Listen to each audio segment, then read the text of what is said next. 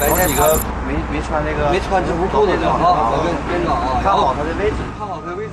这是一次吉林省白山市公安局的侦查员们筹划已久的抓捕行动。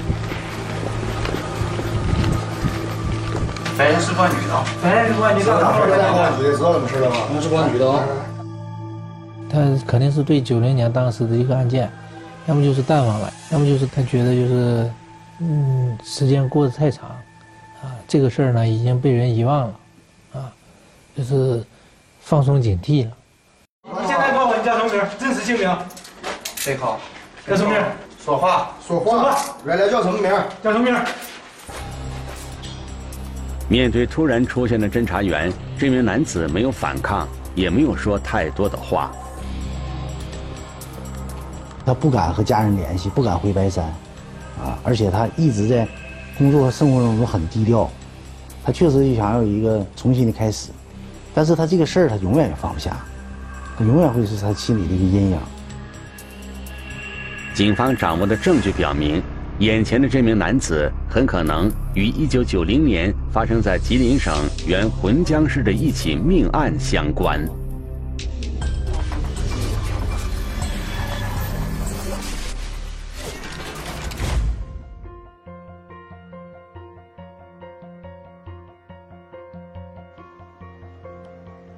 聚焦一线，直击现场。警方抓捕的这名男子自称姚建设。据邻居们反映，姚建设性格有点内向，喜欢独来独往，从不与人发生争执。这与警方之前调查了解到的嫌疑人性格相差甚远。那么，这个邻居眼中胆小怕事的姚建设，真的是警方寻找了几十年的命案嫌疑人吗？如果他真的是命案嫌疑人，几十年来他就生活在距案发地只有几十公里的地方，警方为什么迟迟没有发现他的行踪呢？一起进入今天我们关注的事件，了解他的来龙去脉。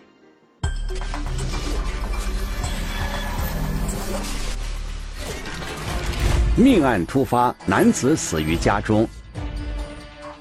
被棍棒类的东西击打，大雨滂沱，线索少之又少。基本上，这个人对我们来说是张白纸。几十年的追捕，为寻求雨夜凶案的真相。一张结婚照，一线正在播出。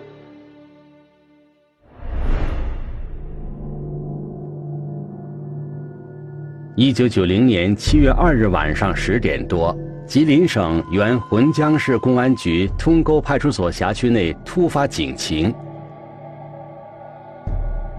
辖区的居民王世堂，这个急匆匆的那个跑到值班室报那个报警，然后那个报警称呢，嗯，他的这个邻居啊，信某被人这个打伤，这个伤势严重。嗯，要求这个公安民警出警前往这个救援。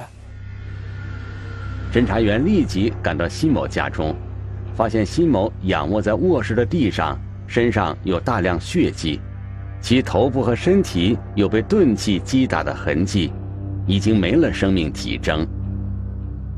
他是，呃，颅骨骨折导致脑功能丧失死亡。警方很快找到了一名目击者王某。王某告诉侦查员，嫌疑人名叫姚江坡。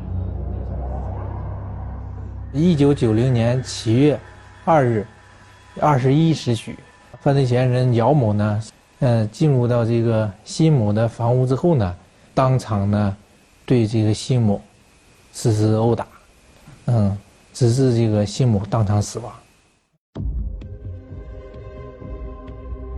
侦查员一边进行现场勘查，一边进行外围走访。从邻居口中，侦查员得知，姚江坡和被害人辛某之间仅仅算得上是认识，并没有密切的往来。进一步调查显示，姚江坡七月二日当天刚刚回到家里。那么，他和被害人之间的矛盾究竟因何而起呢？案发前的几个小时，到底发生过什么？围绕姚江坡在案发前的行踪，侦查员展开了调查。并很快找到了姚江坡的几位朋友。他常年在外面打工，在咱吉林省各个地方打那种零工，是不也不是经常回家。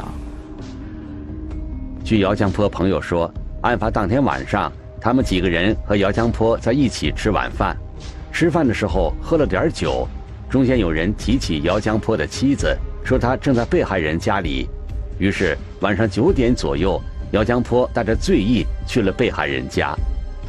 就在门口听到他妻子跟他在里谈笑风生，又唱歌又喝酒，又唠嗑的，这更激发他心中的一份怒火吧。进屋后。姚江坡很快和被害人发生了激烈冲突，借着酒劲儿，姚江坡对被害人大打出手，并最终导致被害人死亡。室内的物品，嗯，被这个洒落在地上啊，啊，被这个呃击打过呀，被棍棒类的东西击打过，这么一些痕迹，这些搏斗痕迹还是存在的。案件的目击者王某正是姚江坡的妻子。案件发生的时间、地点耐人寻味。显然，姚江坡、王某和被害人之间的关系非同寻常。但是，面对侦查员的询问，王某却吞吞吐吐，始终不愿多言。侦查员赶到案发现场时，姚江坡早已逃离。由于当时下着大雨，雨水冲刷掉了姚江坡在逃跑过程中可能留下的痕迹，侦查员立即兵分多路对其进行围追堵截。一是对在浑江市范围内主要的交通路口进行设卡堵截，嗯，对这个犯罪嫌疑人姚某进行追捕。第二呢，对他的这个平时的落脚点，比如说他的家中。嗯，其父母家中和他亲属家中进行这个第一时间这个布控，嗯，抓捕。第三呢，围绕他的这个社会关系、平时接触的朋友，呃，还有其他的这个亲属，呃，进行那个走访调查，呃，查找他的这个落脚点。与此同时，侦查员对周边一些无人居住的民宅、废弃的厂房和山区进行了地毯式搜索，并逐一排查了姚江坡所有的关系人，走访了他可能藏匿的每一个地点，但却一无所获。姚某呢，他有一定的那个反侦查意识，他逃跑的路线肯定是故意的去躲避一些那个公安机关的这个。呃，设卡堵截呀，主要交通道口。九零年的那时候，如果你想跑的话，你找个随便找个车，往哪里上哪儿，他就都能跑。坐公交，无论坐公交还是坐火车，哈，想去哪儿都能去哪儿，都跟现在不一样。案发之后呢，在我们那个整个辖区，发布了对这个姚江波的这个通缉令，并那个要求将案情呢上报那个省厅。我要求那个兄弟省份呢，呃，开展对这个犯罪嫌疑人姚继波的这进行这个呃排查、抓捕。随后几年，虽然警方一直没有放弃对姚江坡的抓捕，但却始终找不到他的下落。更重要的是，警方手里连一张嫌疑人的照片都没有，即便是发布的通缉令，也只有嫌疑人身高、体重、相貌特点、口音等文字描述。这种情况下，要找到嫌疑人，无异于大海捞针。九零年那时候啊，就是他家里头，啊，包括这个户籍题卡里头，都没有姚江波本人的相片就是姚江波到底长什么样，我们也不清楚。就是他的长相都是通过他的呃家人，还有他前妻，还有这个周围邻居，就是语言描述的，没有一个最直直接、最直观的这个相片来。呃，佐证这个人长什么样？侦查员又来到了白山市民政局的档案室，翻阅了1980年到1990年十年间所有的婚姻登记档案，试图从结婚证上找到姚江坡的照片，但依然一无所获。但是没有发现那个姚某他的妻子王某的婚姻登记，其其实是有断档的中间，档案的那个制度不是那么完完善，断档的年正好是在八五到八七，这三年断档就没有找到任何线索。一九九八年，侦查员突然接到消息，有人在帮姚江坡办理身份证。侦查员马上找到了这个人，发现是姚江坡的哥哥姚某江。他既然帮助姚江坡办理身份证，是不是两个人之间保持着联系？对此，姚某江坚决否认，就是不想把这个他的这个身份证和他和他的户口就是给销销户销掉，就始终是要求他办身份证。那么，姚某江从哪里获取了姚江坡的照片？侦查员意识到，这可能是找到姚江坡的突破口。那个时候是手写式的这种，呃，户籍登记，由这个这个申报人本人提供相片，不是由咱们公安机关现场，呃，拍摄相片，他就把他的他自己他哥的身份证就提供上来了，相片提供上来。虽然这个疑点最后被排除，但侦查员并没有放松警惕。我们就围绕这个他哥哥的这个，呃，关系进行这个研判、摸排。结果呢，发现了这个，这个他哥哥姚某江呢，在这个户籍登记，嗯，登记的他名下有两个女儿，他这个二姑娘，嗯，叫姚某泽，和他的关系是叔侄。经查，姚江坡与哥哥姚某江的感情非常好，姚江坡有个女儿，在案发时只有三岁。案发后，姚某江曾帮助养育过这个孩子。那么，姚江坡的女儿是不是就是户口本上的姚某哲呢？他这种情况，夫妻情能舍，但是认为子女，我们认为还是原则上是他是不这个亲情是丢不掉的。更让侦查员感到蹊跷的是，有一个归属地为广西壮族自治区的电话号码，经常跟姚某哲联系。且每隔一段时间，这个人就要给姚某哲转一笔数额不小的钱款。经查，这个号码登记人为姚某江。不过，根据前期的调查，姚某江虽然一直在外打工，但没有什么专业技能，收入一直不高。这些转账的数额显然与他的收入不相符。会不会是姚江坡使用了哥哥的身份购买了电话卡？那些钱都是他汇给自己女儿的呢？通过我们查询呢，这个人，这个慈济人呢，他平时的积蓄呢，都由这个杨某泽来保管，啊。所以当时怀疑这个，哎，其实是嫌疑人。对，当时我们怀疑这个人就是嫌疑人。根据这个电话号码，侦查员找到了机主的照片。照片中的男子穿着白色衬衫，戴着眼镜，显得文质彬彬。然而，经过亲属辨认。照片上的人就是哥哥姚某江。姚某江呢，他后期呢来回，他也是全国各地来回去打工。这几年的生活还比较宽裕。通过我们那个查询研判呢，他平时这个生活水平还比较高，跟我们接触的时候呢有点大，反差比较大。侦查员再次联系到姚某江，询问姚某哲的身世，姚某江却说姚某哲是他的亲生女儿。原来，姚某哲出生时正好赶上计划生育，为了逃避罚款，所以在户籍信息上将姚某哲登记为侄女。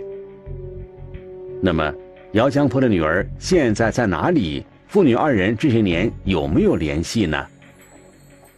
王某当年九零年之后，已经就投奔他的一个为余树的一个姐姐，上他家去了。呃，后期我们在。这个吉林地区找到这个王某之后呢，王某说：“这个案发之后，他领着他姑娘来到这个当地，嗯，改嫁给，呃，这个当地的本地村民。后期呢，他的女儿就随这个本地人家的姓，改姓了。他女儿在这边已经结婚了，也有孩子了。嗯，我们去堵他，心没有那么狠，还是会跟他女儿联络的。但是从我们从他的布控，包括他女儿的电话。”来看吧，他没有跟他女儿联络的痕迹。案件侦破再次回到原点，但是警方并没有丝毫懈怠。从那个时候开始呢，我们就每一年，就是比方说在春节呀，在这个姚江波他过生日的时候，啊，包括他的父母过生日的时候，嗯，都会安排警力呢，对他家进行布控，这个防止这个犯罪嫌疑人这个在逃人员姚江波利用这个节假日期间，呃，回家探亲，包括呃他们的一些快递啊。亲属的收没收到一个陌生地方邮寄的包裹啊信件啊包包括通信，都其实有点像常规动作似的，呃每每隔一段时间就是我们梳理一下，也没有那个密切接触者，有没有这个密切的关系人，我们只能是围绕他的这个亲属开展工作，一直在跑这个外围。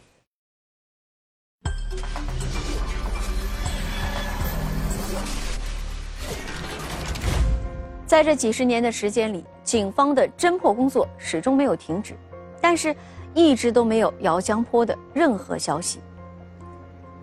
即便是姚家父母去世，警方也没能发现其家人和姚江坡有任何联系的迹象。据此，有些民警推测，姚江坡外逃后极有可能已经去世，或者发生了某种意外。然而，也有民警推测。姚江坡很可能通过某种手段，已经洗白了自己的身份，在某个地方正常的生活着。这两种推测哪一种符合真实的情况呢？几十年后，现代刑侦技术的发展能够破解这个谜题吗？我们来听听本案涉及的相关各方声音，解开疑问，还原真相。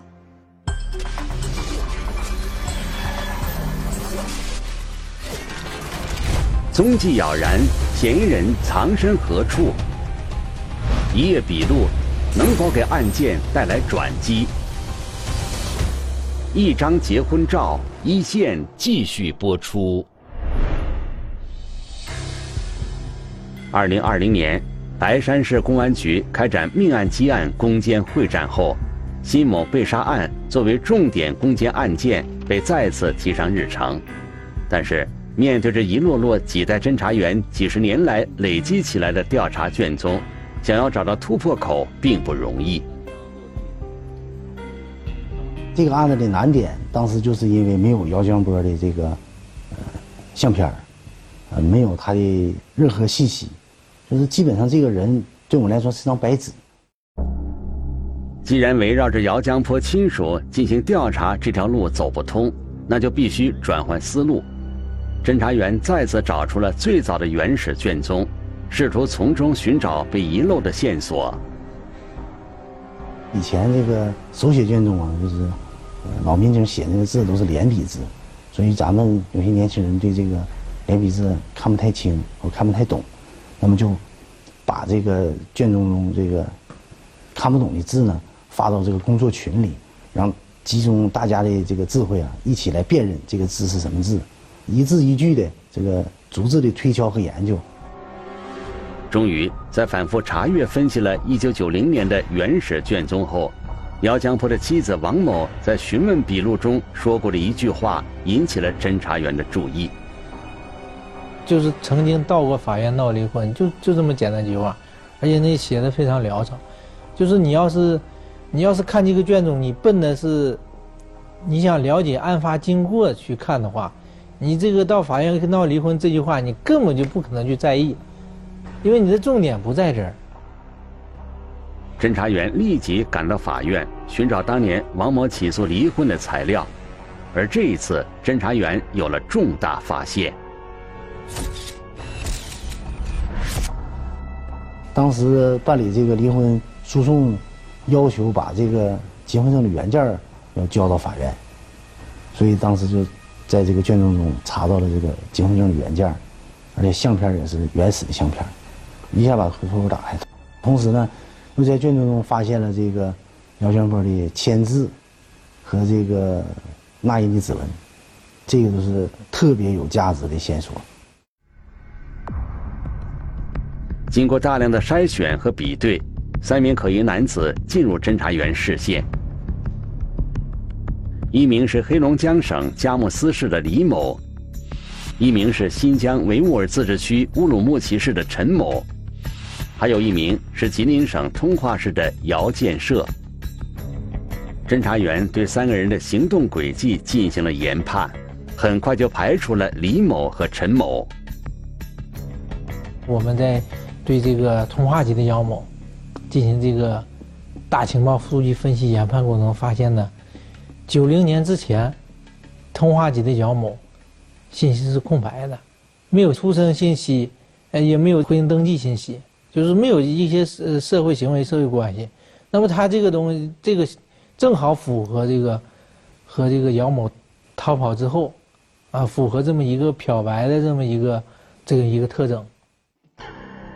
侦查员对姚建设展开深入调查，发现他是一名瓦匠，靠打工为生。而这恰好与姚江坡曾经的职业相重合，姚建设的嫌疑直线上升。在通化结果就是出乎我们所有人意料之外。离得很近。嗯，对呀，你说他原来搁这是搁这生活，然后做完案打死人之后上通化，离这么近，我确实我我是不我是不敢想象。为了进一步确认姚建设的身份。侦查员调取了他在办理二代身份证时采集的指纹信息，与在法院离婚案卷宗里提取到的指纹进行比对。人的指纹从出生到死亡，它的基本特征是不发生变化的，它也可以直接认定为个人。呃，对人体识别到个人是吧？它是可以直接作为一个直接证据使用的。但是，在对两枚指纹进行比对的时候，侦查员又遇到了新的难题。我们发现他当年就是离婚答辩那个卷宗的指纹呢，就是比较模糊，因为这个卷宗保存的时间比较长，已经达到三十年了。它有些呃印泥的印痕呢，会产生了挥发或擦蹭，因为纸张嘛会会擦蹭，就是模糊程度干扰特别大。在对姚江坡的指纹进行修复后，经过一天一夜的反复比对和复核。侦查员得出结论，两枚指纹可以认定同一。认定以后，我们把这个信息呢，尽快的呃反馈给我们这个呃分析研判部门。他现在虽然更改了信息，我们直接研判到他现在的住址、电话、工作单位。我们把这些信息研判出来以后，呃，转移交给了专案组。专案组立即派出精干警力赶赴通化市。在当地警方的协助下，查找姚建设所在的具体地点。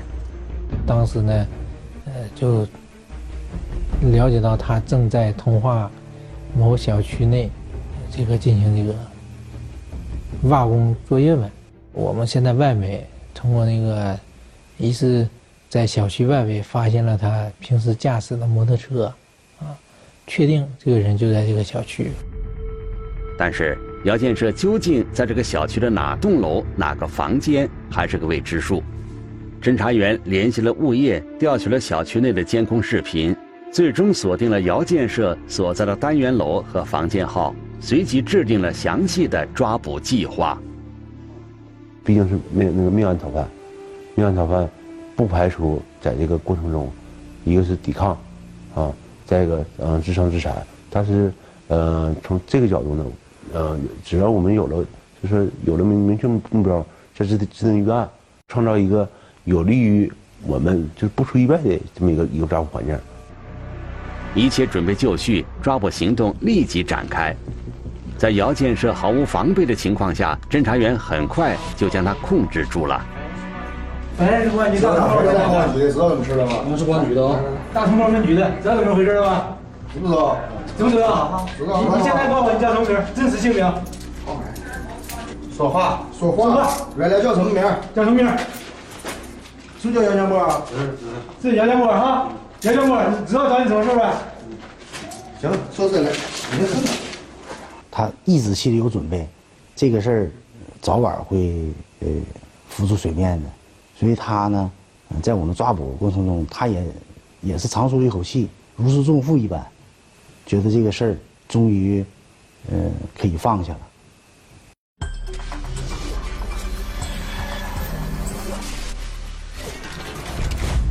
经过长时间的沉默，这个自称姚建设的男子，终于开口承认了自己就是当年那起命案的制造者姚江坡。那么，姚江坡和妻子王某以及被害人辛某之间到底有着怎样的恩怨纠葛呢？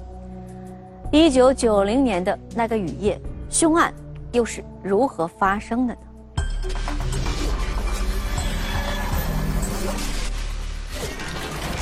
猜忌争执，家庭支离破碎，愤怒厮打，冲动之下终酿惨剧。一张结婚照，一线继续播出。姚江坡说自己与妻子王某是自由恋爱，于一九八六年登记结婚，婚后也曾有过一段幸福甜美的时光。但是。他喜欢喝酒，经常喝得酩酊大醉。王某对此非常不满，而且这个他脾气不好，后来经常因为这个，呃，生活拮据，没有经济来源，呃，然后闹矛盾，吵架。姚江坡有限的收入难以支撑家庭的开销，此后女儿的出生更是让他背负了沉重的压力。渐渐的。姚江坡和妻子之间的矛盾由语言冲突上升为肢体冲突。姚江坡醉酒后还经常对妻子动手。出现矛盾之后呢，呃，这个犯罪嫌疑人那个姚某和他媳妇开始分居，自自己呢，就这当时这个家庭条件也不好，啊，他就那个外出打工。姚江坡外出打工后，妻子王某在朋友的介绍下来到一家饭店打工。这家饭店的老板就是被害人辛某。在这期间呢，这个辛某呢就多次出面去帮助这个王某，去帮助他，不仅是生活上，还是经济上，给予多方面的关心和照顾。嗯，这一来二往的，这个王某就对辛某。产生了这么一个好感。姚江坡说自己虽然长时间在外打工，很少回家，但还是听到了一些关于妻子的风言风语。他听过他那个街坊邻居了，包括亲属说过这个事儿。你媳妇总跟那个辛某总在一起啊，怎么怎么地，所以他就怀疑他妻子啊，在他不在家的过程中，打工的过程中，跟这个辛某有不正当男女关系嘛。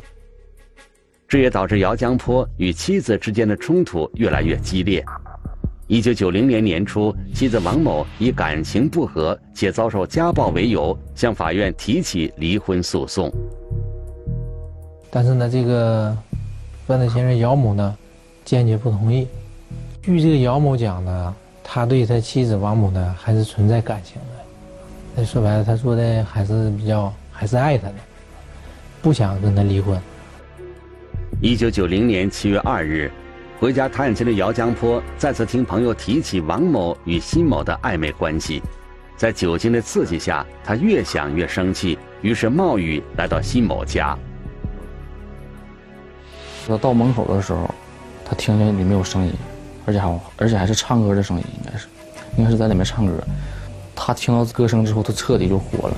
他说：“他刚离婚啊，或者还刚办在刚刚正在办这些手续。”你就跟另一个男子在人家，什么喝又喝酒又吃饭又聊天，还笑得那么开心，所以他当时非常的生气，当时就敲门。开门的一瞬间，这个辛某一看见是犯罪嫌疑人姚某来了，姚某就从外面往里推门，呃，被害人辛某呢就从里面往外面打，不让这个姚某进来。这个时候呢，这个辛某就转过头来告诉这个王某。让他赶紧逃跑。姚某想要带王某走，王某就说：“我打死我也不能跟你走，就不不想跟你走，因为他知道他今天晚上喝完酒之后会引发，如果他真的走了，他他自己的命也有可能保不住。”房门很快被撞开，姚江坡和被害人厮打在一起。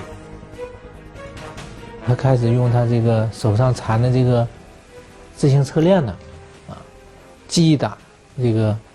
被害人辛某，辛某呢，当时也对他进行反抗，啊，两人在这个厮打过程当中呢，这个犯罪嫌疑人姚某就是拿起这个走廊墙角下的一个镐把，对这个辛某的头部进行多次击打，啊，直至呢这个辛某失去这个反抗能力。眼见着辛某已经没了动静，姚江坡依旧不解气，又打了辛某几下才离开。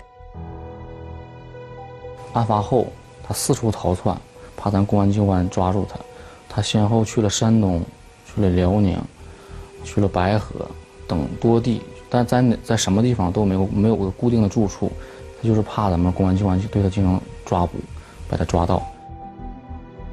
二零零零年，姚江坡辗转到了通化市，在一次人口普查中，以一直生活在农村、从未落户为由，在当地用姚建设这个假名字上了户口，并办理了二代身份证。不过，有了新身份的姚江坡始终生活着小心翼翼，甚至连朋友都不敢结交，因为他怕他以前的事儿泄露出去，会多一份那个风险，所以。包括我们去他那房间装修，就他自己，嗯，自己听着收音机，自己在那那个搓土啊、搓水泥啊，就自己在那自己在那忙活，嗯，没有另外一个人，没有任何人。为了逃避警方的打击，姚江坡从来不敢与家人联系。尽管非常思念家人，尽管通化市离白山市只有几十公里的距离，他却从没有回过家乡。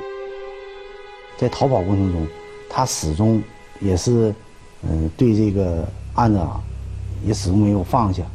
在我们抓捕过程中，他也也是长舒了一口气，如释重负一般，觉得这个事儿终于可以放下了。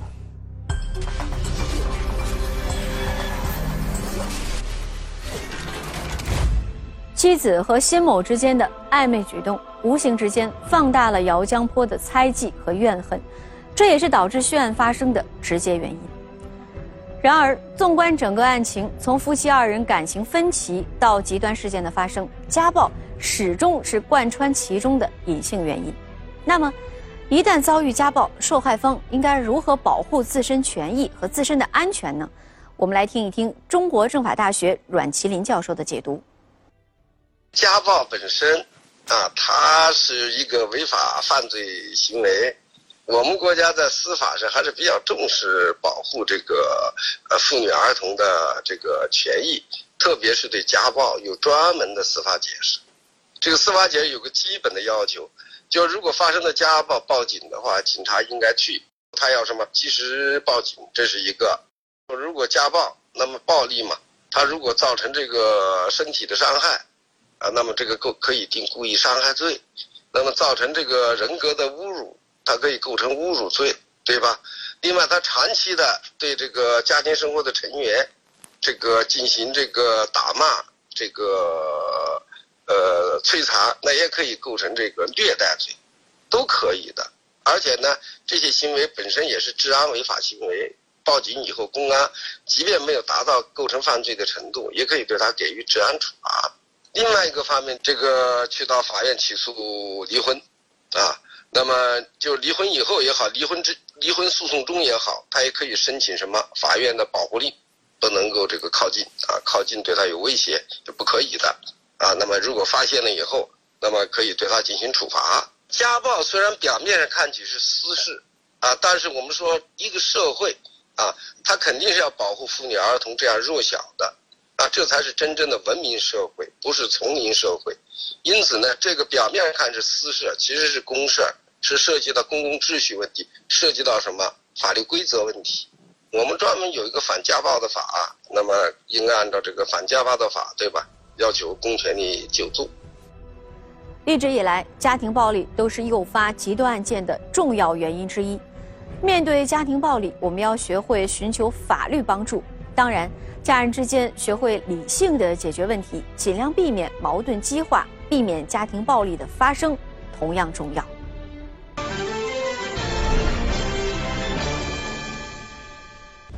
如果你想了解更多的法治资讯，可以在微博、央视频中搜索“一线”，关注我们的官方账号。这里是一线，我是陆晨，下期节目再见。